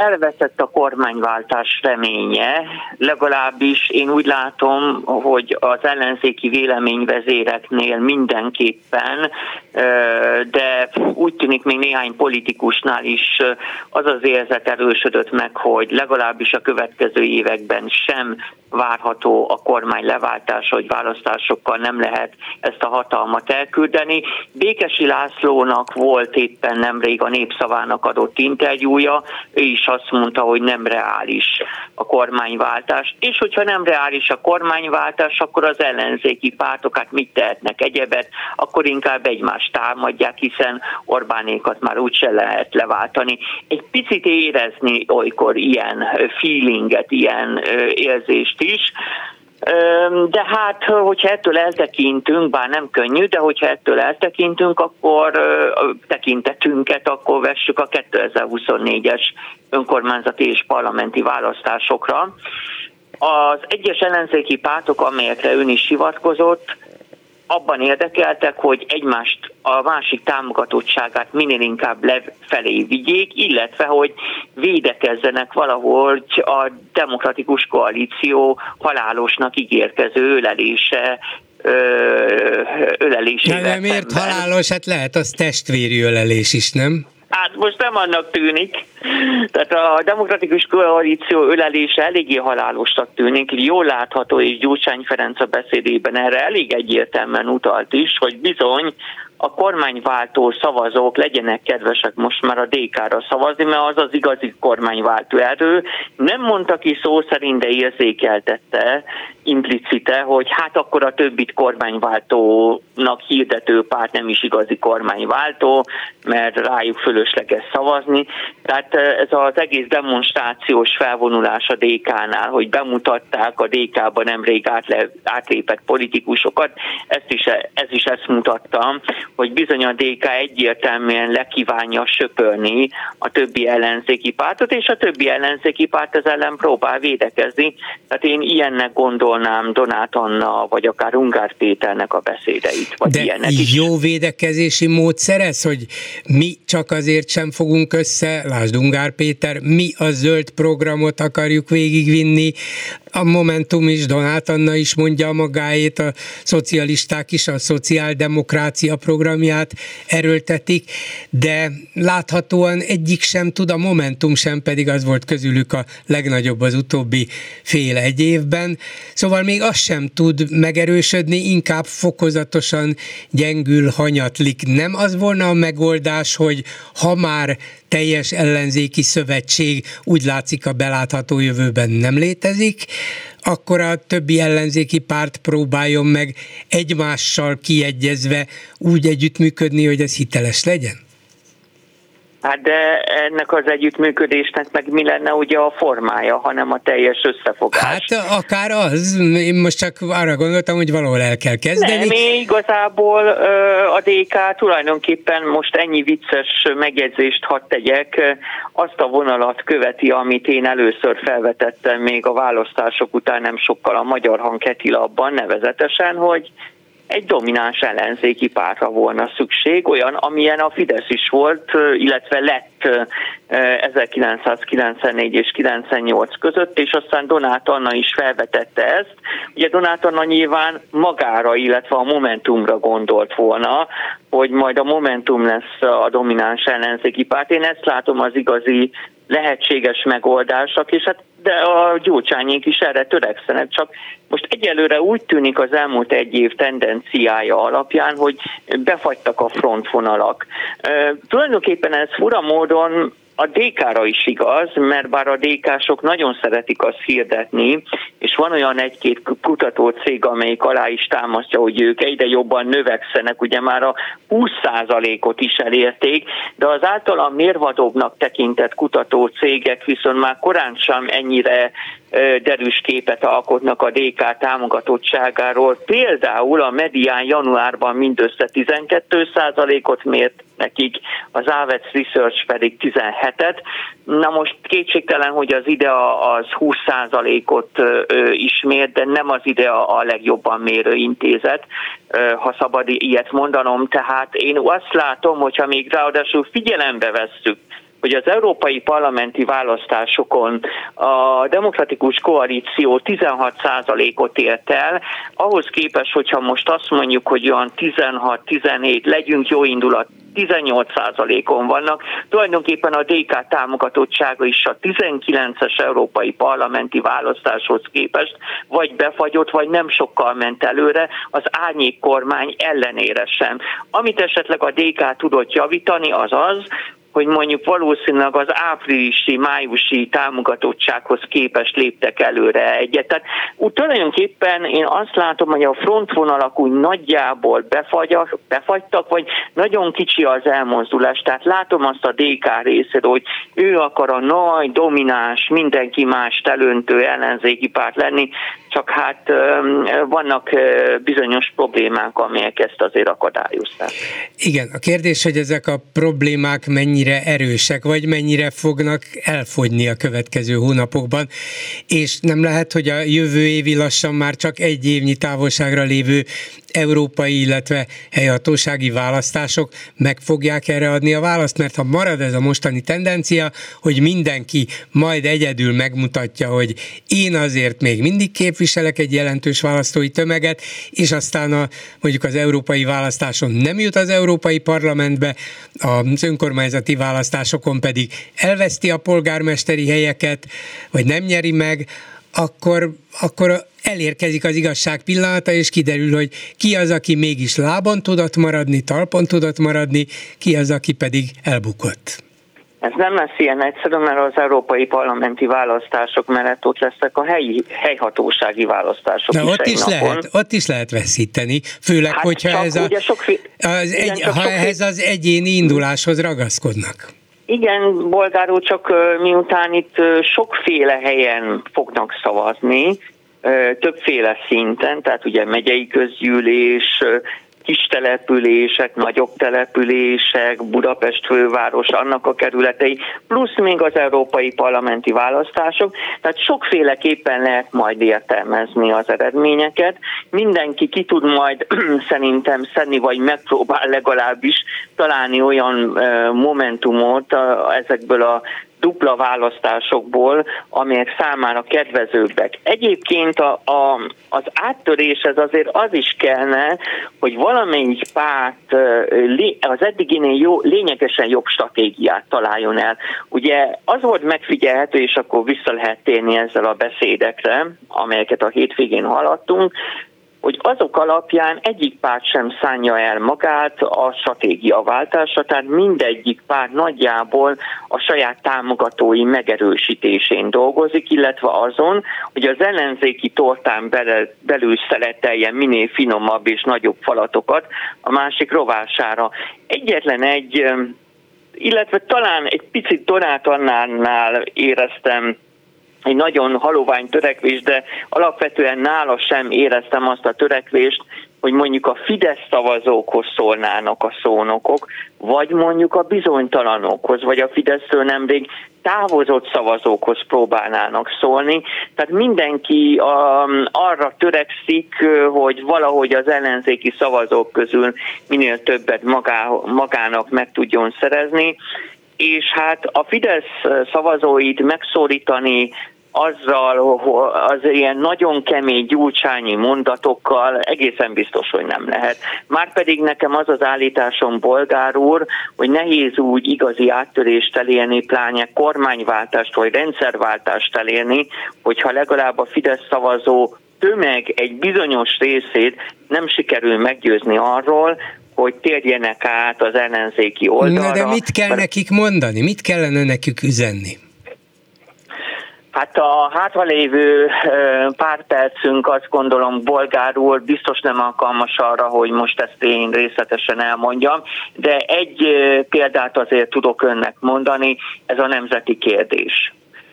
Tehát muszáj egy ellen alternatívát a nemzeti magyarság kérdésben elővenni, gondolok itt például a határon túli magyarokra, amelyet össze lehet kapcsolni az európai integrációval, illetve akár az egészségügyel olyan értelemben, hogy hát nemzeti kérdés lenne, hogy a magyar egészségügy minél jobb állapotban legyen, hiszen ez is a meg, nemzet megőrzés egyik lehetséges eszköze. Na most ezt azért alaposan át kéne gondolni, ki kéne dolgozni, mert annyit mondani, hogy hiba volt annak idején a kettős állampolgárság, a kiterjesztése az erdélyi, meg a vajdossági, meg a többi határon túli magyar részekre kevés. Tehát amit a demokratikus koalíció kínál, az biztos, hogy nem versenyképes. El kell szakadni attól a szemlélettől is, hogy a nacionalizmus kizárólag rossz lehet, ugyanis a nacionalizmusnak igen nagy ereje van, erre nemrég éppen Mirsheimer, amerikai politológus szerintem érsen rámutatott. A kérdés az, hogy a nacionalizmust hogyan lehet megszelídíteni, vagy egyfajta európai perspektívába helyezni, tehát egymással együttműködő nemzeteknek a közössége, de úgy, hogy ugyanakkor a magyarok mégiscsak büszkék legyenek a magyarságukra és az európaiságukra egyúttal. Én erre való törekvést, ennek a felismerését hosszú évek óta nem látom az ellenzéki pártok, és ebben különösen önnek, a baloldali ebben önnek lehet igaza, és ez egy fontos kérdés, és valóban tisztázásra is vár.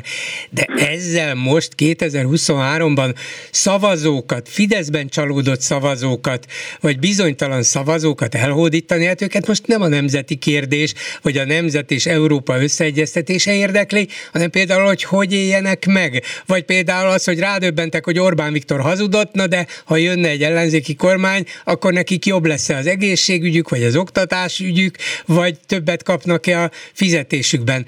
De az, hogy a nemzeti kérdés, hát ez tizedrangú ügy, miközben önnek igaza van, alapvetően hozzátartozik egy egységes ellenzéki üzenet hitelességéhez. De most mivel fogják meg az elégedetleneket?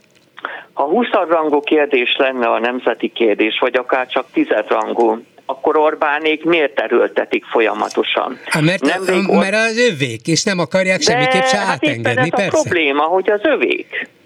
Tehát úgy nem lehet hatékonyan versenyezni bolgárul, hogy egy nagyon fontos területet valaki átad az ellenfelének a politikában, mert onnantól kezdve azon a nagyon fontos területen az ellenfél lesz az uralkodó. Gondoljon arra, hogy nemrég a Magyar Kultúra napján Sajnálom egyébként, sokan nem figyeltek kellőképpen rá a baloldalon. Orbán Viktor mondott egy figyelemre beszédet Szatmácsekén, és ez a beszéd is a magyar nemzeti érzés, a magyar nacionalizmus, a Fidesz általi értelmezéséről szólt, és higgyel, hogy lehet, hogy jó néhány baloldali liberálisnak ez nem annyira fontos, de a Fidesz a támogatottságát, a tartós támogatottságát, a közösségi építés többek között az ilyen nemzeti nacionalista húrokat pengető beszéddel tudja folyamatosan, tartósan megtartani. Na igen, de én például fölfigyeltem rá, és feltűnt, hogy kis Magyarország kifejezést használt.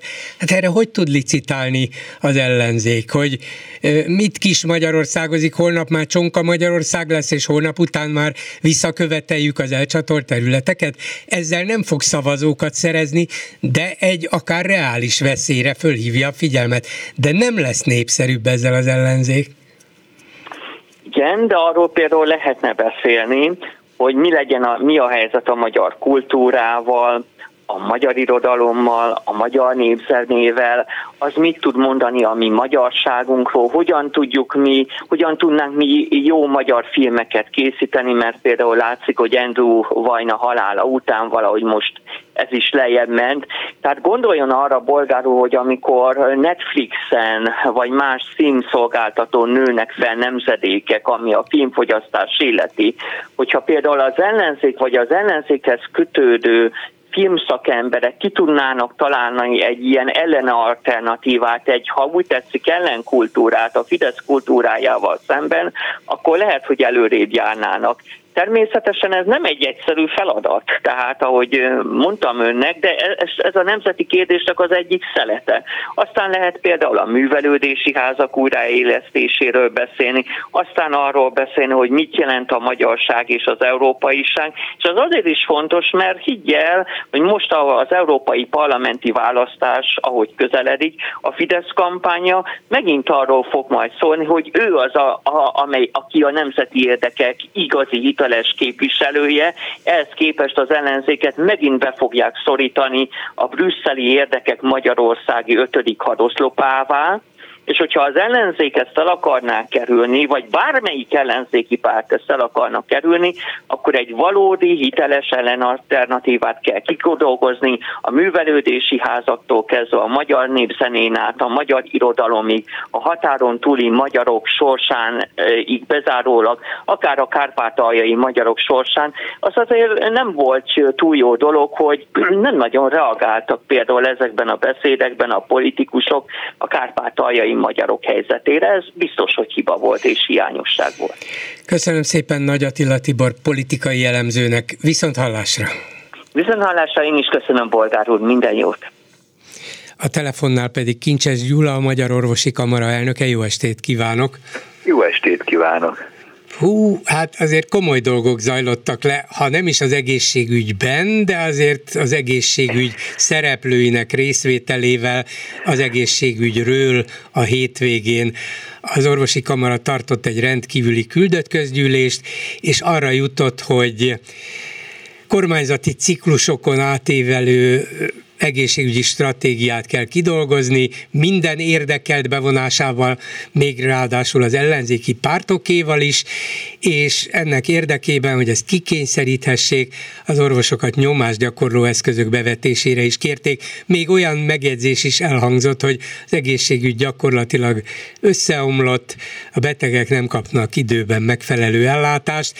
Annyira annyira szívére vette a kormányzat vagy a belügyminisztérium ezeket a megállapításokat, hogy vasárnapra hívott össze rendkívüli sajtótájékoztatót az illetékes egészségügyi államtitkár, és akkor nem az orvosokat, hanem az orvosi kamarát kezdte el hibáztatni és a betegek ellátását fenyegetőnek beállítani. Szóval, hogy jutottak idáig? Van egy hosszú folyamat, ami az egészségügyi rendszernek a egyre inkább romló teljesítményében, pontosabban a nagyon egyenetlen teljesítményében mérhető, hiszen nem igaz az, hogy a magyar egészségügyben minden rossz, mint hogy az sem igaz, ami a propaganda szerint van, hogy itt minden a legnagyobb rendben van. Az az igazság, hogy nagyon egyenetlen az ellátórendszer, és összességében nehéz, nehezebb hozzájutni az ellátáshoz, és főleg oroszul lett hogy kinek mi jut.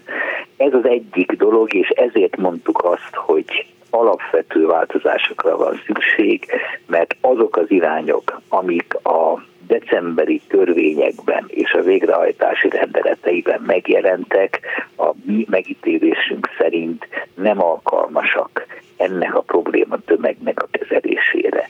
Ez volt az egyik oka, ami miatt összegyűltünk, és hát természetesen a most megjelent rendeleteknek is számos olyan eleme van, ami ellen azért tiltakoztunk, mert tovább lehetetlenítheti el az alapellátást, tovább csökkentheti a szakellátásban dolgozóknak a számát, azaz ronthatja az ellátás feltételeit Magyarországon. Az, hogy önök elégedetlenek az átalakítás számos részletével, miközben úgy alapvetően hát az irányt elfogadhatónak tartják, meg több lépést is, ez az elmúlt hónapokban vagy hetekben kiderült, de nem lehet, hogy ezeket a nagyon markáns és bizonyos értelemben eddig még példátlannak is nevezhető megállapításokat és, és lépéseket azért határozták el, mert ez most csak feltételezés a részemről és egyben kérdés, mert az az ápolókkal, a szakápolókkal a kormányzat messze nem bánt olyan előzékenyen, mint az orvosokkal, és bár mindig elmondja, hogy igen, támogatjuk, a, meg meg is próbáljuk kielégíteni a béremelési követeléseiket, de hát ez legközelebb nyáron lesz, akkor sem olyan mértékben, ahogy javasolták, és ez érezhető a mindennapi munkában, a mindennapi viszonyokban,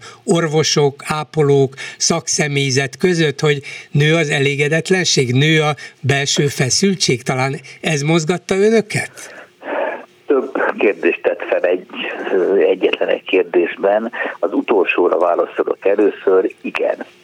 Tehát bizonyosan ez erősen benne van, és ha valaki veszi a fáradtságot és elolvassa a követeléseinket, akkor látja, hogy első helyen mi orvosok a szakdolgozók béremelését követeltük.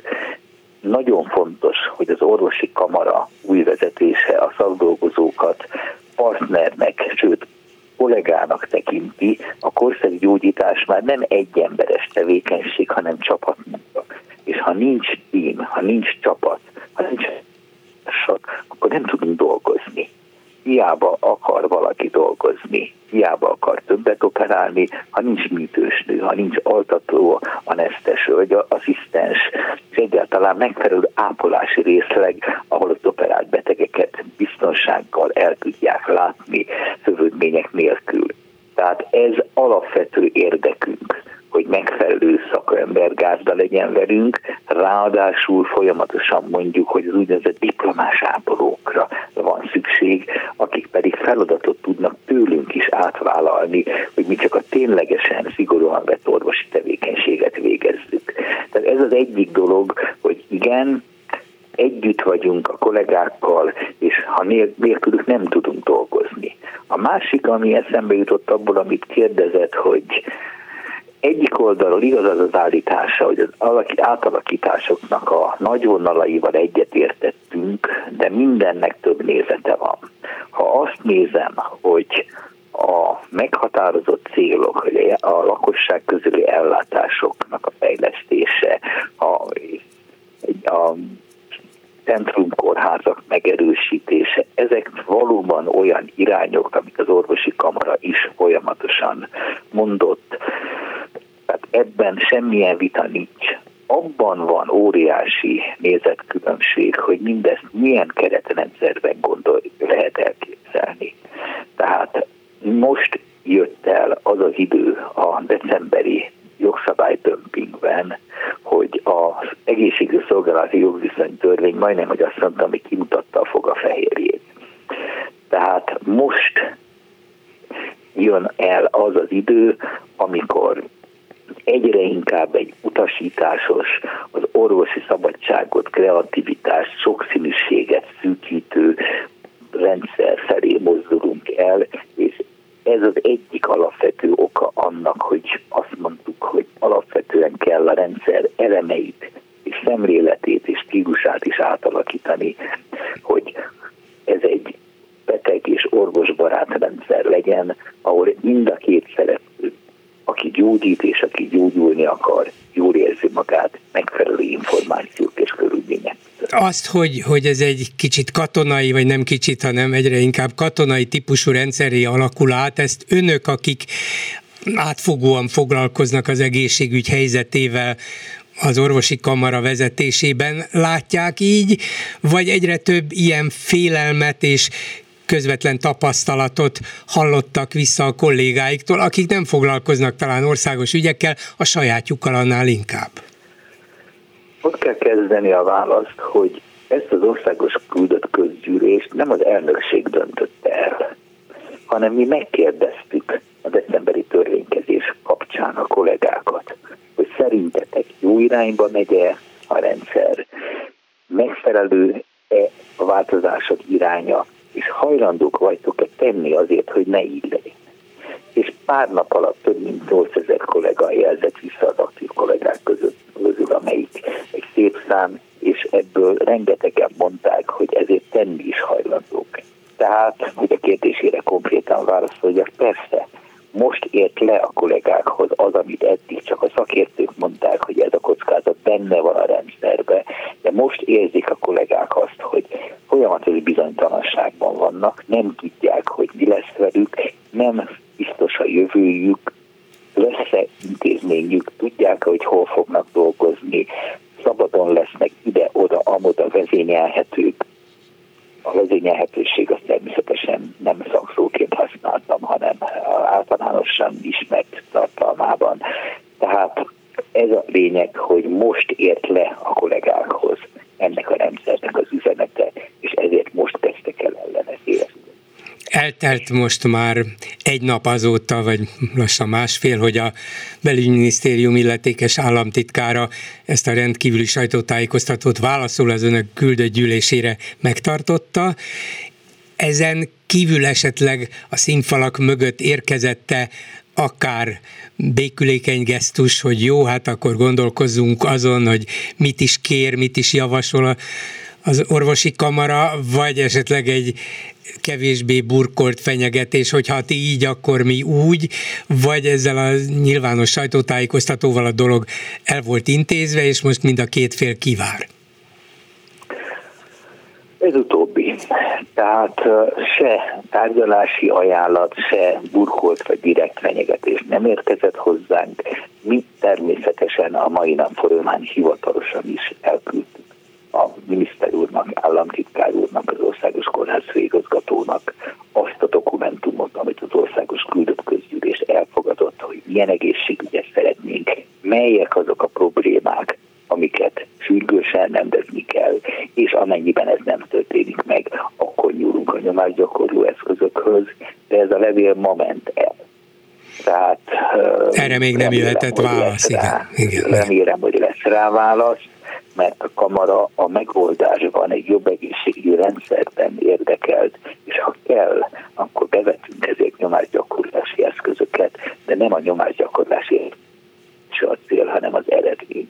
Csak ha kell, akkor ettől sem riadunk vissza. Igen, még egy dolgot, bár lehet, hogy ehhez is viszonylag rövid volt az eltelt idő, az, hogy a Magyar Orvosi Kamara tényleg nagyon keményen egyrészt ezeknek az eszközöknek a kilátásba helyezésével, másrészt kemény minősítésekkel próbálja megakadályozni, hogy a kormányzat ezeket a tervezett intézkedéseket a mostani formájukban végrehajtsa, ez milyen visszhangot váltott ki a kamarai tagok körében, akik ott voltak a küldőgyűlésen, azok, azoknak a, az állásfoglalását láttuk.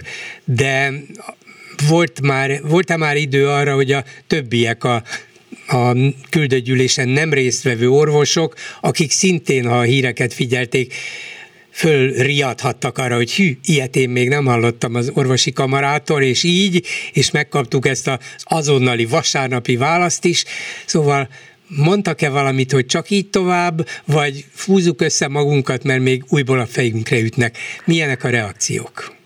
A, természetesen ilyenkor e-mailek jönnek, SMS üzenetek, stb ezt nem lehet reprezentatív mintának tekinteni, hiszen inkább a barátok, ismerősök, de vad idegenek is, és olyan kollégák, akikkel nincs személyes kapcsolat, köszönték meg azt, hogy végre a, kiállunk a sérelmek ellen, és köszönik. De még egyszer mondom, országos küldött közgyűlés volt, ami a szervezeteknek, a küldötteinek a gyűlése. Ők tehát írtunk nem csak magukat minden, képviselték. Bocsánat, minden Igen. tagnak előtte egy levelet, hogy erről fogunk beszélni, ezért hívtuk össze a küldött közgyűlést, és bárkinek sérelme, problémája, javaslata van, keresse a területi szervezetének a képviselőjét, és mondja el neki.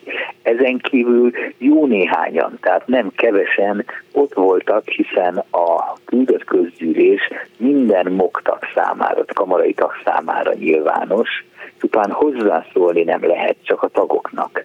De jó néhányan ott voltak, ott ültek, beszél, utána szünetben, előtte, utána beszéltünk, sőt a vitába a küldött közülés megszavazta, hogy a nem küldöttek is elmondhassák véleményüket.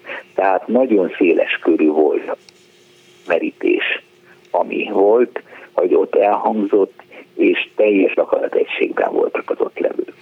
Köszönöm szépen Kincses Gyulának, a Magyar Orvosi Kamara elnökének. Viszont hallásra! Én is köszönöm, viszont hallásra minden jót! Háló, jó estét kívánok! Jó estét kívánok, Bolgárul Levei Sándor vagyok. Szeretnék a Bolgár úrnak mondani egy eh, korábbi eh, témát, csak egy mondatban a Borisszal kapcsolatban, hogy nagyon jól lehetett iskolázni a Boris, ugye most nem akarom tetszikülni, miről van szó. A Kálnokiról, Boris Kálnoki.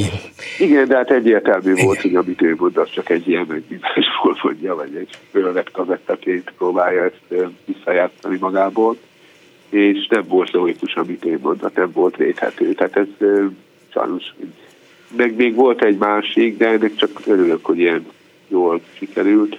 A másik pedig a Dobrev Klárával kapcsolatos témakör, ami két napja volt talán.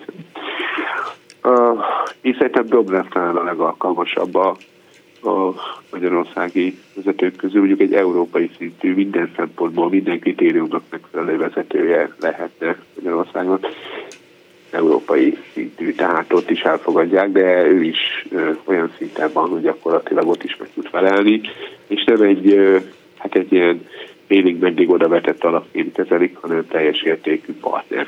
Igen, hát, ebben önnek teljesen igaza van, itt mindig az a kérdés, és, és mindig föl kell vetnem, meg nyilván mindenkiben, minden magyar választóban fölvetődik, hogy jó-jó, Dobrev Klára, igen, na de Gyurcsányjal, a családban és a pártban remélhető-e, hogy, hogy megszerzi a többséget, hiszen tudjuk, hogy Gyurcsányt hogy kikészítette a Fidesz. Hát igen, de szerintem a baloldali a többsége ezt gondolja, tehát hogy csak kikészítették, és igazából fölmentik, mert nem követette olyan dolgokat, amivel vádolják, ez egyértelmű. A másik, hogy én nem gondolom, egy nagyon erős személyiségről van szó, Robert Klára egy nagyon erős személyiség, annyira nem hiszem, hogy befolyásolni fogja a férje, meg talán nem is tudja már, mert azok a dolgok, amiket ő csinált, mint miniszterelnök, azok, azok már nem érvényesek manapság. Tehát nem úgy kell már csinálni, hogy ő csinálta. Tehát nem biztos, hogy az alkalmas lenne. Ez egy szuverén egyéniség a Dobrev Nagyon, nagyon nyitott szuverén egyéniség.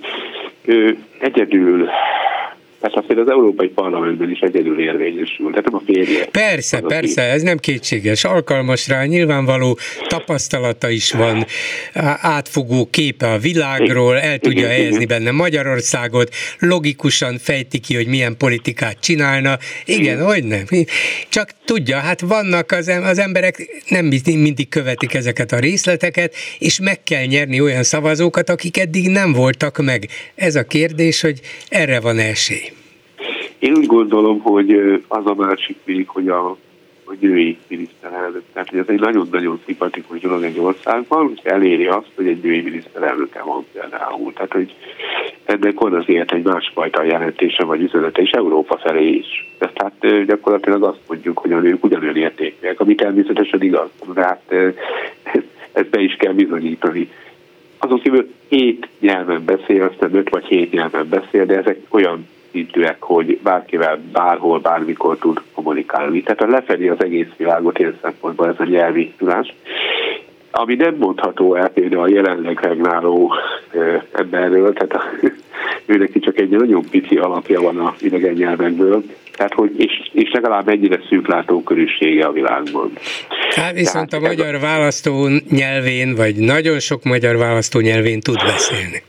Igen, még a csak úgy a témák, tehát még csak két mondatot mondok a jelenlegi témán az oktatásról egy nagyon klasszikus panelt fölmutatva, hogy én már évekkel ezelőtt találkoztam finoman szólva azon, hogy ott egy település, most nem nevezem meg a, a települést, ahol az emberek munkaerejével és saját kis pénzükből föl egy iskolát, amit református iskolaként szerettek volna üzemeltetni. A kereszténydemokrata Fideszes teljes többség, mert csak egy baloldali volt, aki ellenzéki volt a testületben, ezt az iskolát leszavazta. Tehát a keresztény református iskolát leszavazta. Tehát ezt, most épészen nem lehet felfogni persze, mert hogy akkor azok sem tudták felfogni, akikkel ez megtörtént. És akkor én azt mondtam egy ismerősömnek, akinek ugye részese volt abban, hogy ez az egész létrejöjjön, hogy ez egy, a kereszténység egy eszköz számukra. Ők nem élik ezt át, nem válik életformává, nem válik a gondolkodásuk napja. Természetesen őszintén. Ez egy játék, ez egy díszlet. Emögött nincsen tartalom. Tehát amikor leszavaztak, és tetszik tudni, hogy miért szavazták le, Bolgár soha az életben nem találná ki, mert aki viszonylag normálisan épésszel gondolkozik, az nem tudja kitalálni a megfejtést. Azt mondta, kettő darab képviselővel beszéltem, akik szintén leszavazták, a következőt mondták. Azért, mert a mi feleségeink a világi iskolába 1500 forinttal többet keresnek, és most átkerülnének ide, ahol 1500 forinttal kevesebbet keresnek. És ezek, ezek az emberek. Igen, ezért szavazták. Hát tényleg nem jutott volna eszembe. Tehát, hogyha azt mondjuk, hogy a Rákosi rendszer kicsinyes volt, akkor tévedünk. Akkor nagyon-nagyon tévedünk. Rákosi ehhez képest egy rettenetesebben ember volt. Hát persze csak viszonyítási alapban, de, de igaz, amit mondok. Nem akarom, hogy elragadjon a hév, ugye jobbik esetben elragad, aztán elüt. Na de hát nem, hát ez épészel felfogható. Hát ez még a sztálista időkben sem volt ilyen. Ö, hát azért sok szörnyű dolog történt a rákosista, meg sztálinista időkben. De én a gondolkodásmódra igen, mondtam, igen, hogy ennyire kicsinyes, ennyire kicsinyes embereket nem lehet összeszedni sehonnan. Tehát ez, és ilyenek valamennyien. A probléma itt van. Ez nem egy lokális probléma, amit én most elmondtam, hanem az maga az elv. Igen. Maga az elv. Tehát itt ez a probléma, ezzel kell harcolni. Köszönöm szépen, viszont Én köszönöm magáról, viszontlás. Mit írnak a Facebook kommentelőink, Lőrinc Saba? Szia Gyuri, köszöntöm a hallgatókat. A hozzászólók többsége az ellenzéki, ellenzéki pártok működéséről, arról, hogy milyen jövőkép áll előttük, ezekről szóltak. És rögtön az első egy ilyen Hát nem teljesen pozitív komment így hangzik. Az összefogás margójára. Valamikor a 2018-as választások küszöbén láttam egy régebben, valamikor 2009 és 2014 között készült videó részletét a Hír, Hír TV-n. Orbán akkor még nem volt ilyen terebélyes, mint manapság, fogalmaz a kommentelő. Egy talán köcsei összetartás fórumon grafikonok és ábrák társaságában elő, előadást tartott, ahol is azt mondta, nem fognak tudni összefogni. Sajnos csak néhány másodpercet kaptam el, ezért nem tudom, hogy mi minden hangzott még el a fejtágítón, de ez a teszetosság azóta is tart. A kommentelő. Hát nem könnyű összefogni, nem ment könnyen, és a vereség után meg látszik, mindenkinek elment tőle a kedve, csak nem látom a megoldást. Ha, ha nincs összefogás, akkor mit csinál a sok kicsi párt? Egy másik kommentelő azt mondja, hogy szerinte akkor fognak az emberek kimenni az utcára, ha lesz egy kormányzóképes erő. Addig kénytelenek tűrni.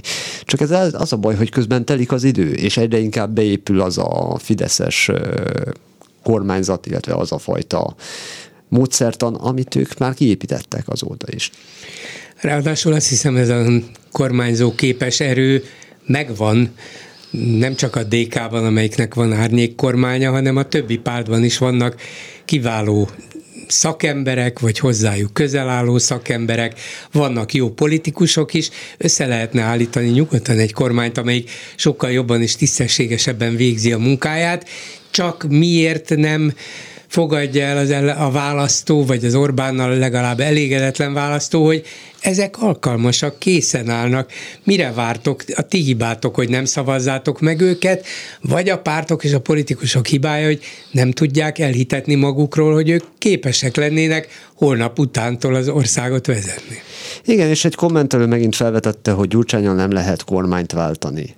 Erre egy válaszként egy másik kérdés kérd, merült fel, hogy, hogy nem lehet nyerni a legerősebb 20%-os ellenzéki párttal? Hát itt van a kérdésben a válasz, úgyhogy 20%-os. Ha 40%-os volna, akkor lehetne. És még az is lehet, hogy Gyurcsány mindenkire rácáfol, és 40%-os pártot csinál a DK-ból, de egyelőre úgy látszik, hogy ezen a 15-20 százalékon túlmenni, hát az már, már óriási teljesítmény volt. Nem mondom, hogy lehetetlen, csak egyelőre nem látom. Ilyen körülmények között nehéz ellent mondani azzal a kommentelővel, aki azt mondja, hogy az ellenzéki pártoknak nem egymást kellene, kamp- egymás ellen kellene kampányolnia, hanem tényleg kiépíteni egy olyan közös működést, amivel négy év alatt be tudják bizonyítani, hogy igen, tudunk kormányozni például.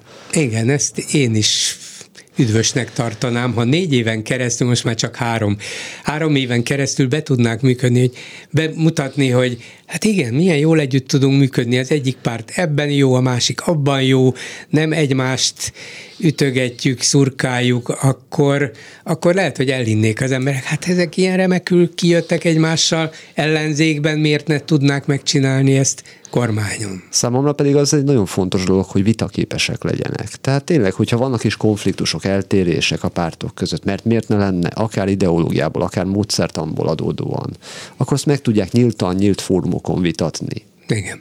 Ahogy akár egy koalíciós kormányban majd, mert ott is lehetnek viták, és ezek nyíltak is lehetnek lehetne őket rendezni. Főleg, hogyha megvan hozzá a tapasztalat, a tudás, három évi ellenzéki munkával. Mert hát az uniformizált politika számomra nem egy ilyen fontosabb dolog, illetve nem egy kívánatos dolog, de ez úgy látszik, hogy jelenleg nem, nem áll nekünk. Bolgár úr, minden év szeptemberében és februárjában, amikor kezdődik a parlamenti munka, kiosztják a propaganda kliséket, és minden felületen majd ezt kell nyomni, írja egy kommentelő. Az még egész pontosan. Rengeteg hazugság fog ömleni ezután, és a stratégiai döntéseket nem a parlamentben hozzák meg. Hát ezt tudjuk, Orbán Viktor hozza meg őket. Sopronban egyeztetik a vasfüggöny újraépítésének programját, megelőzve a németek tömeg, Lehet, lehet. Helyszíni szemlét tartanak, hogy na de akkor nem tudnak átmenni a migránsok, hogyha mi húzzuk föl a vasfüggönyt, vagy már nem is a migránsok a fontosak, ki... csak hogy a magyarokat ne engedjék ki oda? Hm? És ki építi meg azt a vasfüggönyt? Kínai vendégmunkások? Na, vannak arra kiváló magyar oligarchák, függönyépítők. Ennyi lett volna a komment szekció. Köszönöm szépen, még egy hallgató a vonalban. Jó estét kívánok! Jó estét kívánok, szerkesztő úr! Sopron Bánfalván a Pálos Kolostorban van a háromnapos kormányülés, de én amiatt telefonáltam és kértem lehetőséget, hogyha ellenzéki politikussal készít riportot, akkor kérem, hogy említse meg nekik, hogy amikor a dollár baloldalt szídja a kormányoldal, akkor a baloldali politikusok vessék vissza, hogy a Löpen francia asszonyt 10,6 millió euróval segítette egy magyar bank. Igen. És ezt, ezt soha nem riposztozzák vissza. Olyan labdákat ad föl a kormány, amelyeket hát sportosan szólva nem üt le az ellenzék. Szerintem leüti csak azokon a helyeken, ahol elhangzik ez a dollár baloldalozás, ott nem fogják elmondani azt, hogy mi pedig eurómilliókkal támogattuk Löpen asszonyt, meg mi forint jobboldal vagyunk, közpénz forint jobboldal, közpénz forint Fidesz, mert a közpénzekből 50-szer annyit költöttünk választási kampányra, mint amennyit dollárban kapott az ellenzék. Igen, igaza van szerkesztő úr, de ha azért megpróbálnák ezeket a labdákat leütni, ezeket a kormány által kijelentéseket megkontrázni, hiszen az előbb sportos hang, a hasonlatot mondtam, most kártyás, hát nyerő lapok vannak, aduk vannak az ellenzéknél. Igen, igen, igen.